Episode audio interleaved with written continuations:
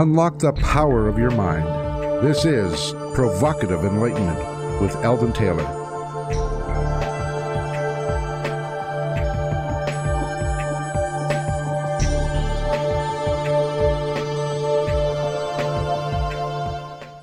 Welcome and thank you for joining us today. The next hour is devoted to learning something more. Not just about the world of shoes and ships and sealing wax, as I tell you every week, but about how, what, and why we believe as we do. A time for the open minded and a time for those willing to question what they think they know or what they may believe. Those willing to be uncertain for an hour.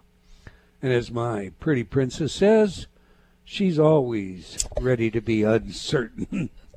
I'm Eldon Taylor, and this is Provocative Enlightenment. And my partner Ravinder is here in the studio with me. So, Rav, say hello to everyone. Share some of your special insight into uncertainty and tell everyone how they can learn more about our show. Uncertain indeed. Yeah, I think that's part of being wise, actually, because you have to be open to different ideas. If you think you know everything already, well, then you can't learn anything, can you? So, as they always used to say, keep your mouth shut and your ears open, and you'll learn some stuff. So, So, are you saying you're wise? I'm working at it. I'm wiser than I used to be. Hey, happy Mother's Day from yesterday, and I think you're wise. So, go on. Thank you. Now I've got a long way to go, but as I said, it's a work in process, and that's what our radio show is all about. It's about learning more and being open to something new, and I think that's fabulous. I really like that. But um, yeah, if you want more information about the show, you can go simply to provocativeenlightenment.com and you can see all the archives of the old shows and everything else that, that we have done, or you can come to our Facebook page. Again, it's simply Provocative Enlightenment Radio. Just do a search for that and you'll find us. Um, any information that the guest of the day can provide, you know, we will put up in there just to make it easier for you. I totally understand how difficult it is to get down URLs and website addresses and all the other details when they're talking about it online, so on on the air. So uh, I do post that information on the Facebook Provocative Enlightenment radio show. And if, of course, if you have questions, you can put them in there too. So uh, pop in there and say hello. All right, in this week's spotlight, I want to address the fine line between feeling remorse and falling into the abyss of self pity. One might ask, is there any advantage to be gained by feeling remorse? And one might also fairly ask, what is the difference between self pity and remorse? So let's begin by examining those two questions. Remorse is generally defined as deep regret or even guilt for a wrong committed. Now, many in today's world find guilt to be an unnecessary and damaging human condition. But is it? Guilt is an emotional feeling that arises only when we perceive a particular form of discomfort typically as a result of a wrong we feel we have done. It is somewhat analogous to pain, a feeling we perceive as the result of a different form of discomfort. Pain is itself a signal informing us of important information, information critical to our health and well being. Guilt is much the same.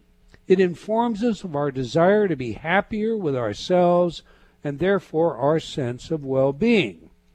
As such, guilt does have a natural and important role in our lives, but not one we need to cling to.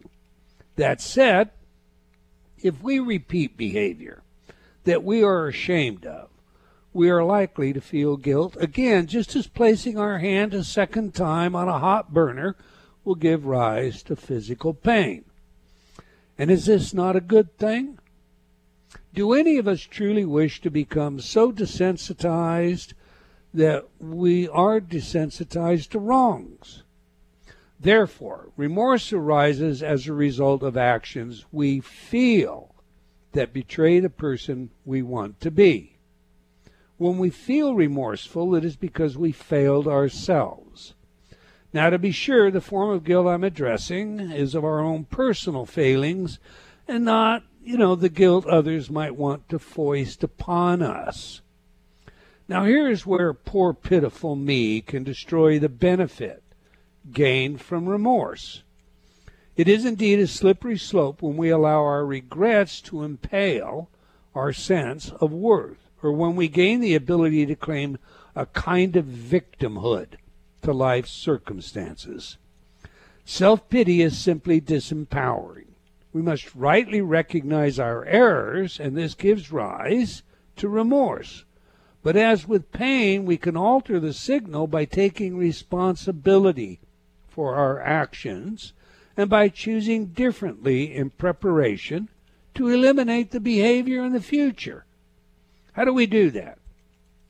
That is, how do we accept responsibility, sense enough regret that we define ourselves differently as to avoid ever repeating the action, whatever it is that we felt remorse for. The answer lies in understanding two things. First, the importance of forgiveness, and second, realizing the power given us every day to begin anew. I have written much about forgiveness, but the bottom line comes down to this reciprocity. We learn that the value of forgiving ourselves arises from our willingness to forgive all others. When we find forgiveness in our heart for others, we obtain the capacity to extend it to ourselves. As for renewal, every day offers each of us an opportunity to become better human beings, to more closely fit our lives to the ideals that we hold dear. Whether we decide to do this every day or not matters little to whether or not another day comes. In other words, if today is Tuesday, tomorrow will be Wednesday, regardless of your decision to be a better person, to climb higher on your ladder of self actualization, or to improve your opinion of who you are based on what you do. Given this understanding, a person may begin to ask themselves, as I do, how high is up?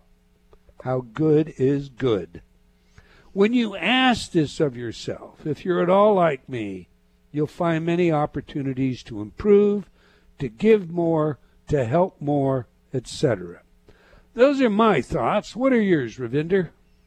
I think that's a great piece that you just went through. Um, there are things in there that I have worked on all, all my life. Um, I decided when I was pretty young that I wouldn't have regrets. And that isn't to say that um, I don't feel bad over certain things I've done, but I think the important bit is to learn from it and to move forward. So, yeah, I've made mistakes in my life. There are things that are painful for me, but if I can turn it into that determination that I won't repeat that mistake again, it becomes pretty strong for me. That it it just works for me. I don't believe in beating myself up over over stuff. Um, I'm just really determined that I won't repeat stuff again. And then when you go on to how good is good, well, that again is something that I've been thinking about a lot because the majority of us think that we are good people, but how high is up. And so I often tell myself, what am I not seeing here? What could I do better? How can I be gooder? gooder. Dreadful word, but you, you, you, see what I mean. Um, I think it's fabulous. I, I think there's a great deal of food for thought there, and it's something that we can all benefit from. All right. Every week I read some of your letters as our way of involving you while paying respect to the very important role you play in making this show successful. Last week, our show featured the book and course, Know Thyself, with Professor Mitchell Green. Jonathan wrote, I loved your guest. He was right there with you throughout the show with some wonderful insight. I'm going to enroll in his free Coursera course. I took that course, Jonathan. You're going to love it. May wrote, I love Coursera, but somehow I missed Professor Green's class. You can count. I'm going to find it now. Richard wrote, You have been having some super shows. I hope so, Richard. Moving on, Scott wrote, Your guided meditation, hypnosis MP3s are keeping us sane during this time. Thank you. Anne wrote, Hey Eldon, I come from a long line of nature lovers who meditate, and oh my God, I love, love, love your products, and the beautiful messages you send to me are truly works of art. I have a small tribe of some 3,000 people on my list that I will recommend to you. Well, thank you, Anne, and all of you for your comments and letters. Okay, that's all the time we're going to take for letters today, but we do love your feedback, so please keep it coming. You can opine by sending me an email at eldon at eldontaylor.com. That's E L D O N at eldontaylor.com, or by joining me at, on Facebook at Dr. Eldon Taylor. We do sincerely appreciate your comments and suggestions. Now to today's show How to Suffer with William Arntz. So let me tell you a little about William. William Arntz is a physicist, software entrepreneur, filmmaker, and author. He wrote simulators for the early Star Wars program, created software software that the Fortune 500 world runs on, and created the What the Bleep Do We Know movie and books. Author Lynne McTaggart said this about William's new book, How to Suffer. Quote, as hilarious, irreverent, and wise a book on how we make ourselves suffer as you're ever going to read and it is precisely that. It lives up to it lives up to Lynne's definition. Okay, on that, let's get our guest in here. Welcome to Provocative Enlightenment, Mr. William Arntz. Well, thank you for having me here. Good to be here. we like to know three things on this show, Will. Who is the messenger? What is the message? And of course, how do we use that? So, to begin, what are you passionate about and why? Well, what I am passionate about, and this this changes. Um, right now, I am passionate about uh, the, this book that I wrote. Much to my surprise, that I wrote it, and really, you know, having people become more aware of the suffering that they all go through, and what it does to their life, and and that it is really something we all we all have and we all need to deal with. So. Um, that's that's passionate. Uh, one thing I'm passionate about, and and right now I'm also passionate uh, about, you know, what's going on in our world. And obviously, our world has been turned upside down, topsy turvy. It's bringing so many things to the surface that have been lurking about forever.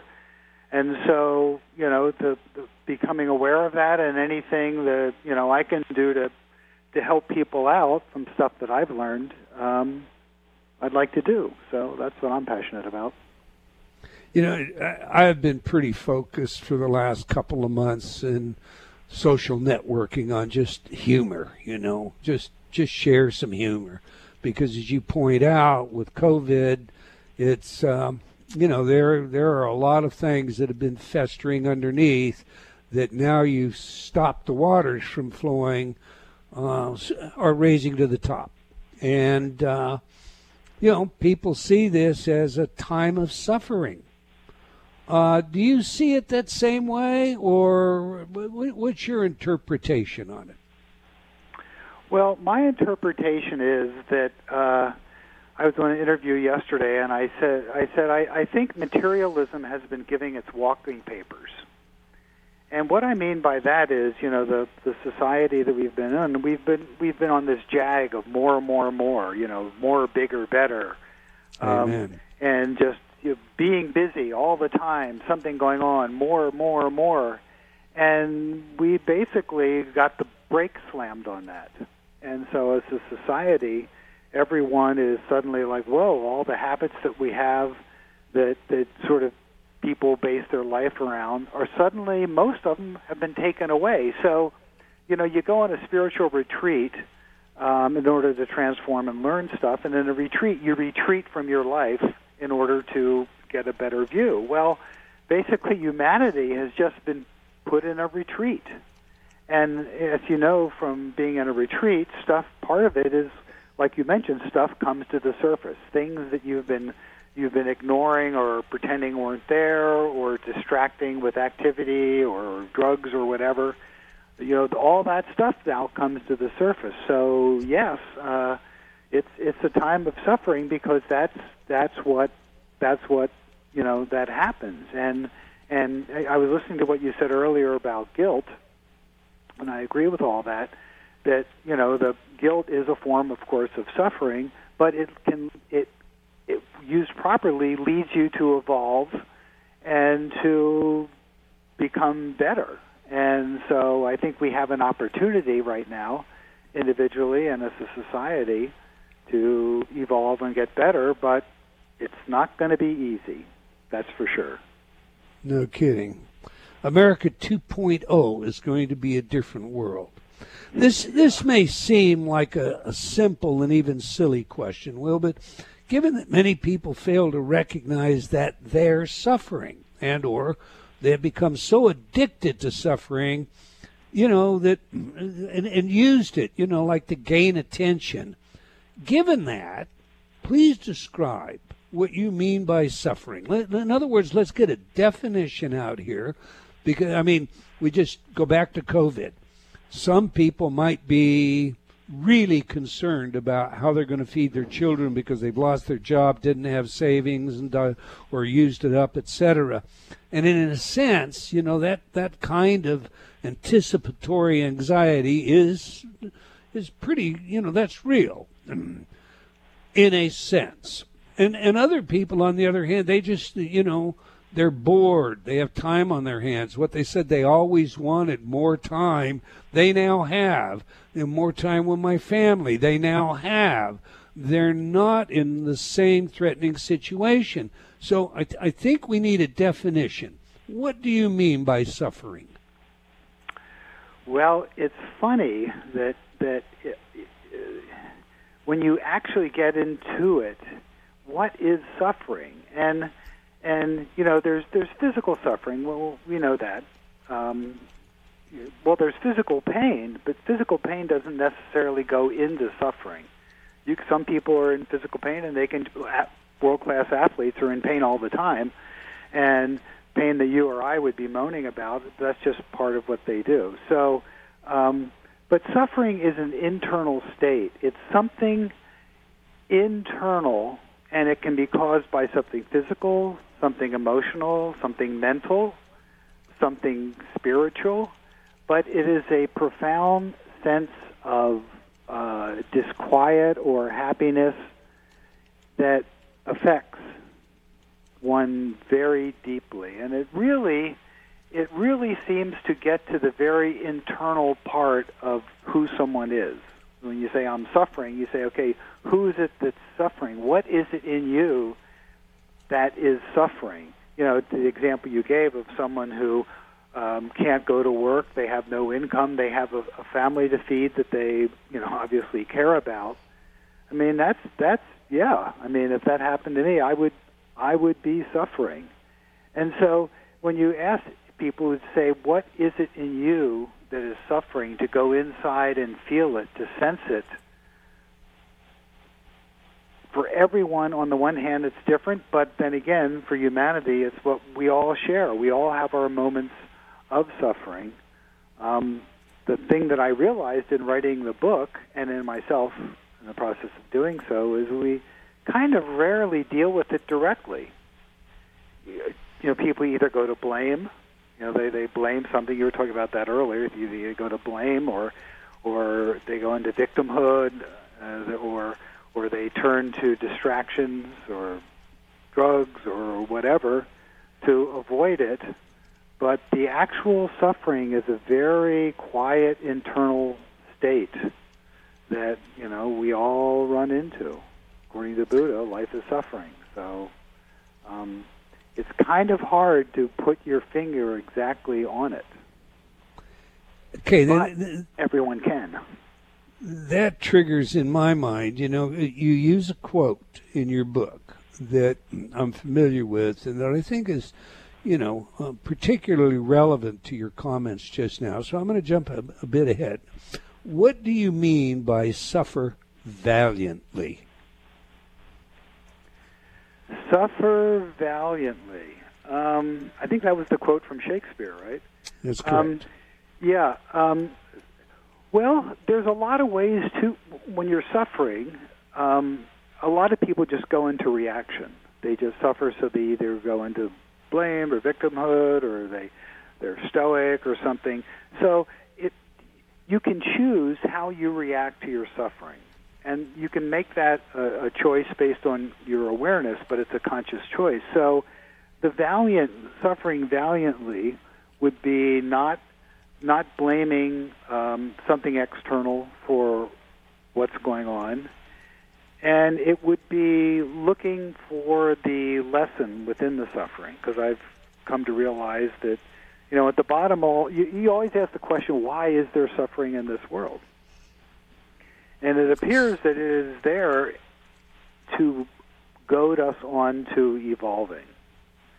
And so when you suffer valiantly, you, instead of blaming someone or something else, you say, okay, there's there's something here that I have to learn. It's painful, and you know, being valiant is something that with you you can stand the pain to do something greater.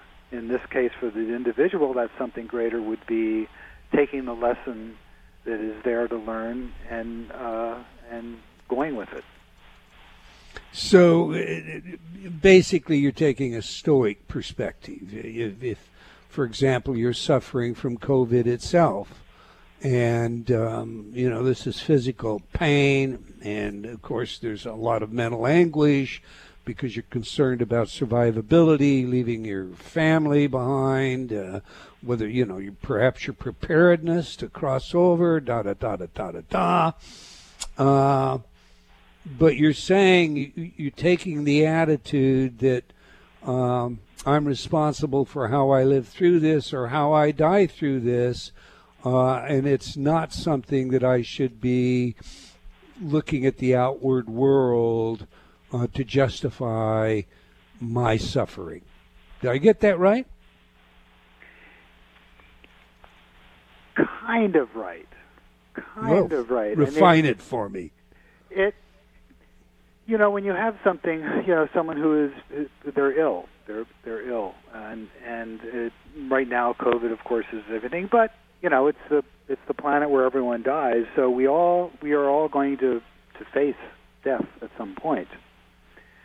So then the question is, okay, facing it as you face it, you can face it and be. Uh, freaked out and you know upset or something. But also, there's the thing is when you you face, they say, "Oh, I could die." Suddenly, that changes your perspective on everything. It makes things that maybe you were once very worried about. You realize, well, that's trivial. I mean, why am I worrying about my neighbor painted their house a color I don't like? Uh, suddenly, in the face of death, that becomes trivial. So it it's a way in which to basically reframe what you find important in that. So you can use that. You can use the illness for that, any illness or discomfort for that. Um, or again, the other the other side of that is then you just you, you know you're miserable and and and um, you know, maybe blame the Chinese for eating bats or what, whatever it is. Um, and you don't really use the lesson intrinsic in that. Did that, did that clarified it at all for you? Well, let's see if we can't just kind of differentiate different situations and we'll utilize that to clarify. I think okay. he still sounded very much like a stoic, but hey, okay. Some people just simply put on a happy face and they seem to be oblivious or unconscious of their suffering, uh, a form of denial. Why is that? Because the, the suffering is so is so uh, painful. It's so disquieting. It's so upsetting that they just can't. They they push it out of their mind. They push it out of their awareness, and they turn to other things. Like you said, you put on a happy face um, that is a form uh, of denial. And denial, generally, from what I've seen, ends up not working out so well because the reality of the situation is different. And, you know, when you're not dealing in reality, you're dealing in a fantasy, as it were. Um, things tend not to work out well. So, if we don't reconcile it, it doesn't go away. Um, and even though it might be psychological, that that psychological or emotional state is very definitely influencing our body.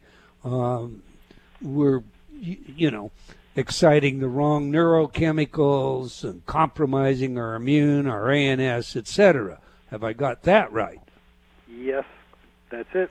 And it's the shadow. You know, it's a shadow in our psyche, and we, as we know, when you have these dark shadows in there, um, they uh, make us do all kinds of stuff that we're not conscious of. It's a shadow, and those things can and often do just destroy a life.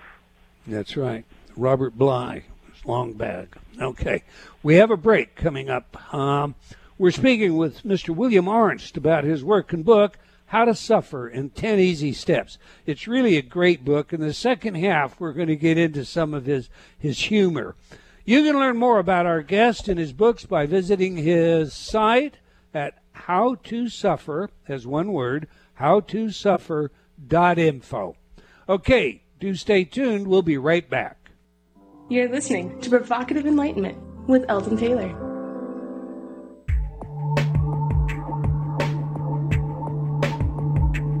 Unlock the power of your mind.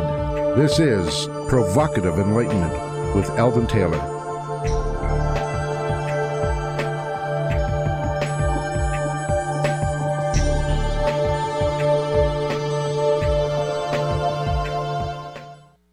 Welcome back. If you just joined us, we're chatting with William Arntz about his work and book, How to Suffer in 10 Easy Steps.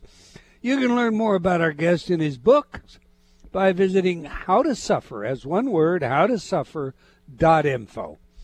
Okay, every week we ask our guests for their favorite music, music that has some real meaning to them. Music psychology is a field of research with practical relevance in many areas including intelligence, creativity, personality, and social behavior. So, on that, your chosen music. Will is Waylon Jennings in Luckenbach, Texas. Tell us, why is this music important to you? And more importantly, how does it inform us about who you are? Well, it, I started listening. I don't listen that much to country music, but you know, it just came up on the Pandora channel. I don't know, a couple years ago, and I just stopped and I just listened to it. The successful life we're living has us fighting like the Hatfields and McCoys. Yep. And I just said, you know, that just sums up so much of what I see going on in the world. That everyone is so so into being successful and so running around and so pushed to that, you know, and they said, let's get back to the basics of love. And so that because of that, you know, people would just do and and you know, couples are fighting and they're fighting with their kids and there's just so much in this drive to I mentioned that earlier, get more and more and more. And that just that just sums it up for me. And it's particularly now when basically like I said, you know, the society, the world has been kind of put on, has been sent to Luckenbach, Texas, and you know, to rediscover what's really important. I mean, I've heard, um, I heard uh, Governor Cuomo on the news a few weeks ago saying, I had a conversation with my daughter, a two-hour conversation. We just sat and talked for two hours. I don't know if I've ever done that you know, let's get back to the basics of love. Let's get back to the the basics of what is really important to people and what really gives us uh, meaning and joy in, in our lives. And so that's that's why I picked that song. Most country western music has some kind of moral message in it. I love country music. I, I you know, I'm I'm one of these people that if I'm driving in my car and it's just background, well that's jazz for me, and I'm fortunate we have a really good jazz station here. If I'm studying, well, that's classical music for me, Adagio Largo. Um, but if I'm in my truck, I've got country western on. You know, just like when we change our clothes, we change a little bit of who who we are, our persona. Uh, it was a great message. I agree with you. It's a wonderful song. I want to double back a little bit, Will. Before the break, uh, we're talking about denial, and you know, denial is is a coping strategy. Sometimes those coping strategies can be healthy, though, and I didn't want to leave it with where we had. So let's take a little bit of a different example. Uh, loss of a loved one. Mm, it's a grieving process that is definitely suffering.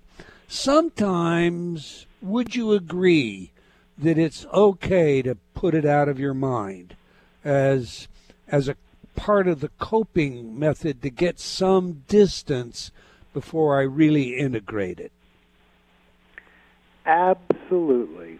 Absolutely. And in fact, um, the second half of my book, you know, the first half it talks about the 10 easy steps to suffer, you know, the idea like blame and whatnot.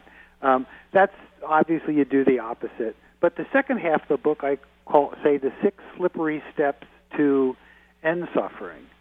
And the reason they're slippery is because you have to employ wisdom to decide when to do it, when to surrender to something, when not to.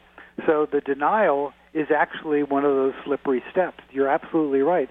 Sometimes it's just too much.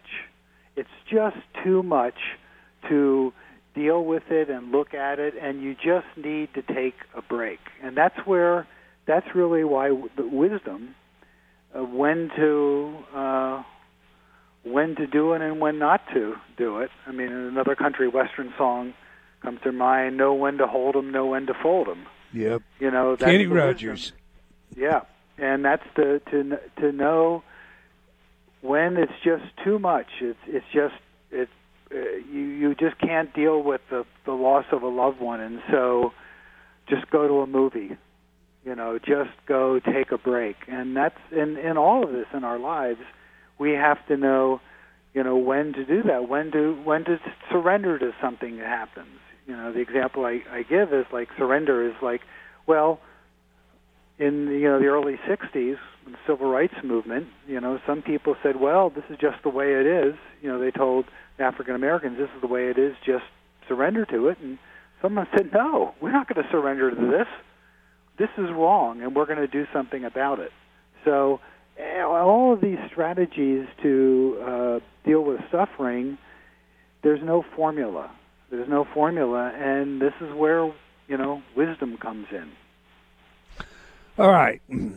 Speaking of wisdom, I think one of the, I mean, again, we're differentiating the different types of suffering, but but there can be advantages that are gained from suffering. I mean, there's some folks that, you know, for all intent and purposes, they gain a great deal of attention. They may feel important. They find others to share their suffering and so forth.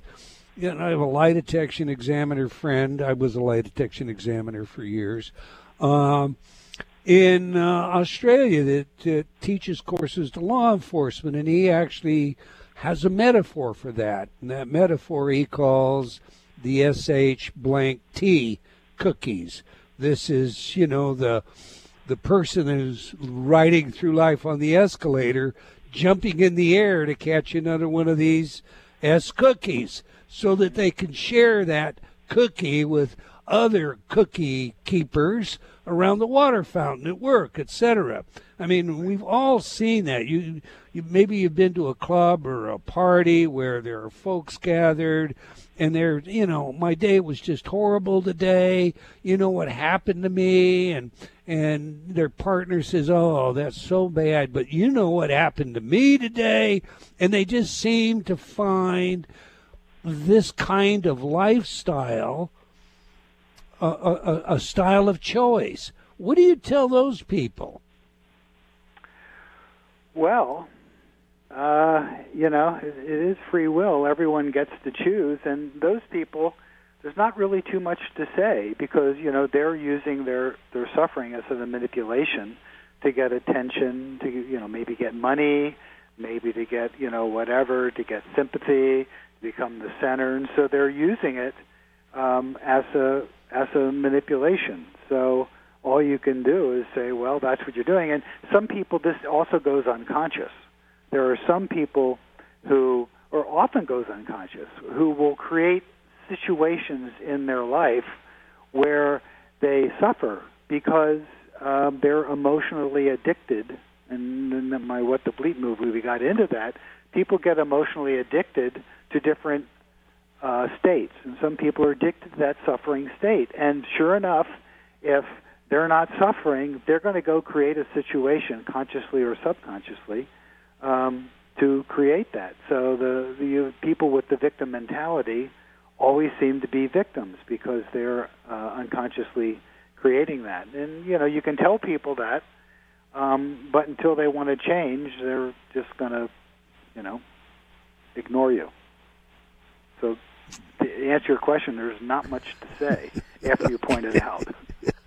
right. So let me ask you this then. What do you mean by there is no out there out there? There is no out there out there. That was a famous, um, when I interviewed Fred Alan Wolf, that's what he kept saying. There's no out there out there. Meaning that, you know, in the end, all of our perceptions, you know, we think we're, we're looking out there and we're perceiving things and hearing things, and our senses tell us all this stuff. But all that is just being interpreted in our brain. And really, we're all just responding to those stimuli internally, and our responses are all internally. So that's what I mean by that is that in the end, it all comes back to us internally. Or, you know, you know, Jesus said the kingdom of God is within. It's all within. We're just distracted by, and this is one of the you know common themes of spiritual literature. We're just all abstracted by the Maya, by the dance out of the world, but the real dance is happening internally. Interesting, interesting. All right, let's let's just go straight into your book. When I read your book and I think about your book, there's a question that that kind of comes to my mind, and and it's one I know you've been asked. Um, is your book a satire or a roast of self-help books? Uh, y- yes and no. Um, it starts off as a roast. Um, there's a story I tell about how I, how um, my wife and I actually came up with this joking about that someone needs to write a self-help book. So it really started as a as a roast of the self-help books, and I started writing it just to send to some of my friends who are self-help authors because I thought they'd get a kind of a kick out of it. But as I started writing it, um, I started to realize, oh my God, this whole subject it really is the gorilla in the room. It really is something that people generally don't deal with directly. You know, you deal with it indirectly most of the time. And as I kept writing more and more, I started getting more into the various philosophies that were around it. Um, I also used it as an opportunity for humor and satire because that was certainly there. And by the time I'm halfway through the book, I realize, okay, we've had enough fun with this, with the satire part of it. Um, hopefully, we've learned some things looking at ourselves and the foibles we do. And then by then, the second half of the book, of course, when I get into the slippery steps, it's much more serious. It's really saying, okay, let's now that we've had fun, um, let's let's move on. Um, I wanted to keep the satire part of it because it's like when you when you make a movie, um, if the if the the character is going through boredom, you don't want your audience to be bored. That's that's bad. So similarly, when you're writing a book about suffering, you don't want your audience, your readers, to be suffering as they read it. It's better if they have some amusement to to get through it, and then by then the se- second half of the book, um, it really is much more serious and to the point and saying, yeah, the suffering. I mean, who wants to suffer? Who likes to suffer? Let's see what we can shed some light on it and uh, give people some tools to move through it. Okay, Will, I'm going to put you on the spot here now. For our audience out there, give us give us an example or two of the roast of self-help books. Pick it up Well, wherever you want. Start roasting. Yeah, yeah, yeah. Well, the, the the roast is first off. you know, how to be a billionaire in seven easy steps. Yeah. Come on, everyone. I know some billionaires. If you say, "Hey, it was easy, right?" They just they just look at you and laugh. Come on, how to find your perfect love in four easy steps. You know, it's it's kind of this thing where they're promising the world and saying it's going to be easy, and it ain't easy. Generally, to you know achieve you know great things, to transform, to do whatever, it's it's not easy. So that's part of it, and that's part of why I said the 10 easy steps. Now, I say that of all the 10 easy steps, mine's the only one that actually delivers on the promise because no one wants to suffer, yet everyone does, so therefore it must be easy. So uh, that's my claim to, to quasi fame, infamy maybe, that of all the self help books, mine actually delivers because it is easy to suffer, and uh, here's, here's how to do it. So that's kind of part of the roast of it. Um, another thing I say that a lot of the self-help books behind the cover is like how to be how to find your true love and not suffer loneliness. How to be successful on YouTube and not suffer low self-esteem. You know, how to make billions of dollars and not suffer lack.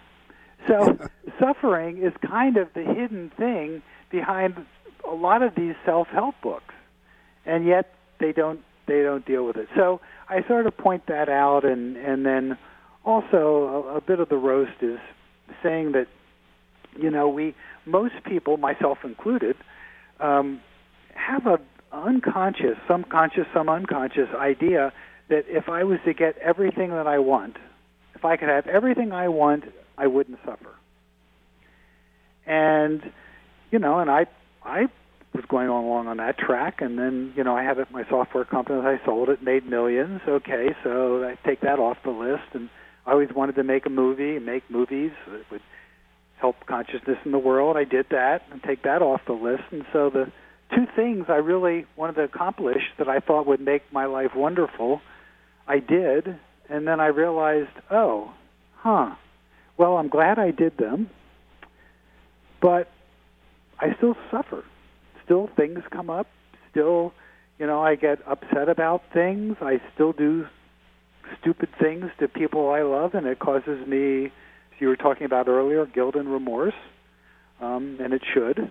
Um, so that notion, you know, so I sort of roast that notion that so many of us have that, gee, if I could just get it all, then I wouldn't suffer.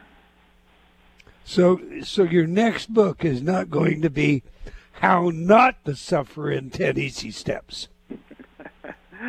well, that's really the uh, the second half of the book is really could be called how not to suffer in six slippery steps. And like I mentioned, they're they're slippery because you know sometimes sometimes forgiveness is the key, and sometimes and I talk about this in the book. Forgiveness is not the key.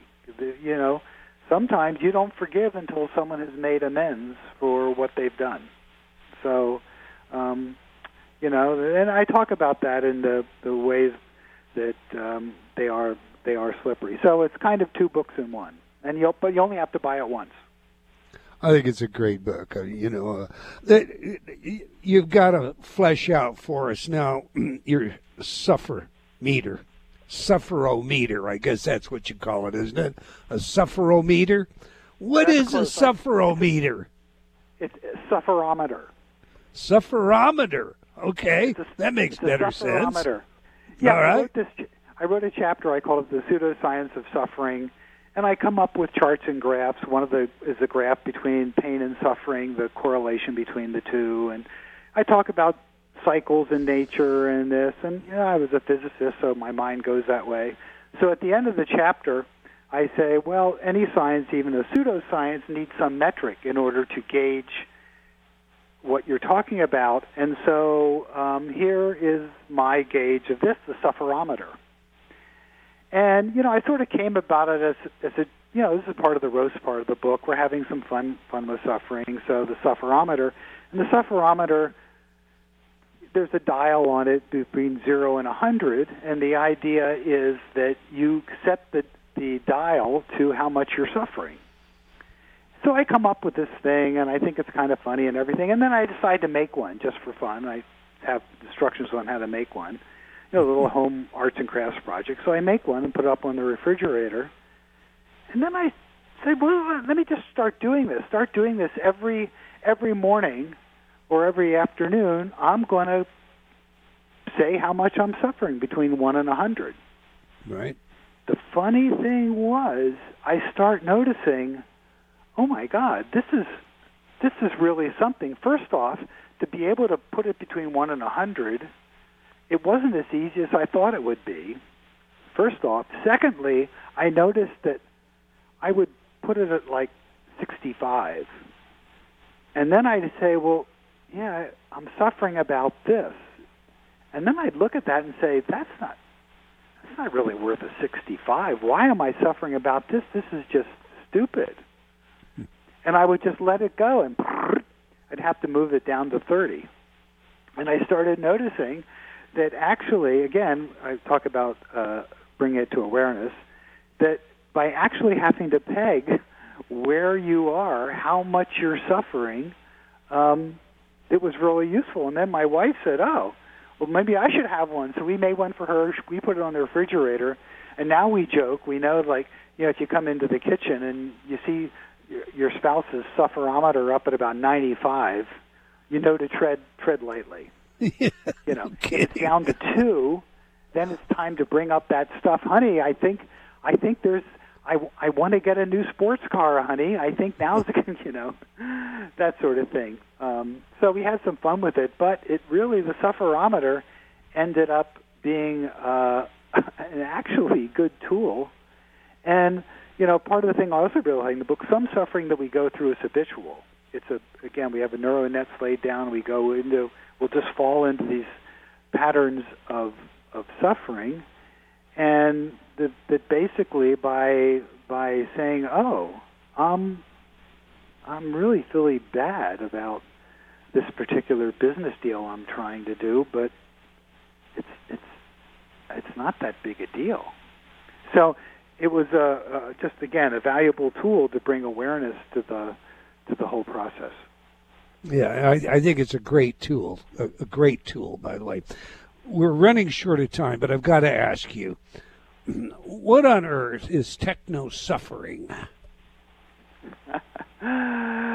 Techno suffering. Yeah. So, you know, we humans have created all this technology to make our life better, and of course, because of it, everyone's working more and more and more. Um, you know, it turns out that your average uh, peasant in the Middle Ages had more free time than your average white collar worker does today. Mm-hmm. And so we're all hooked up to these phones and the computers. Techno suffering is when the, the the technology just drives you crazy. Like an example is, okay, you know, I got to go somewhere, and I'm going to put in, in in my Google Maps. It's going to take me somewhere. You bring up, go to bring up Google Maps. Oh, wait a minute, my phone upgraded l- last night automatically, so I can't. I, I can't access it. So okay, let me pull that up. Oh, now now my old app won't work on the new app because because there's a new OS going. So let me go. Okay, let me go. Let me go bring down the new app. Oh, I can't do the new app because you know, and this one thing triggers, and we've all gone through this with this technology where it gets so complicated and so frustrating. It's like, God, I just want to see what my calendar is today so I can do something, and you can't get to it because now your internet's down. So Well- techno suffering is all of this craziness that all the technology we've developed to make our life better has turned its head and is now just driving us all Has us upside down. Yeah, I've got to cut you off, sir. I'm sorry. It is a great read, a great book. I suggest you all get out and get it. I want to thank you for your book and your work, Will, and for your willingness to share it with us. We've come to the end of another episode of Provocative Enlightenment. I want to thank all of you for joining us today. I hope you enjoyed our show and will join us again next week, same time, same place. And do tell your friends. Okay, until next time, wherever you are in the world, remember believing in yourself always matters.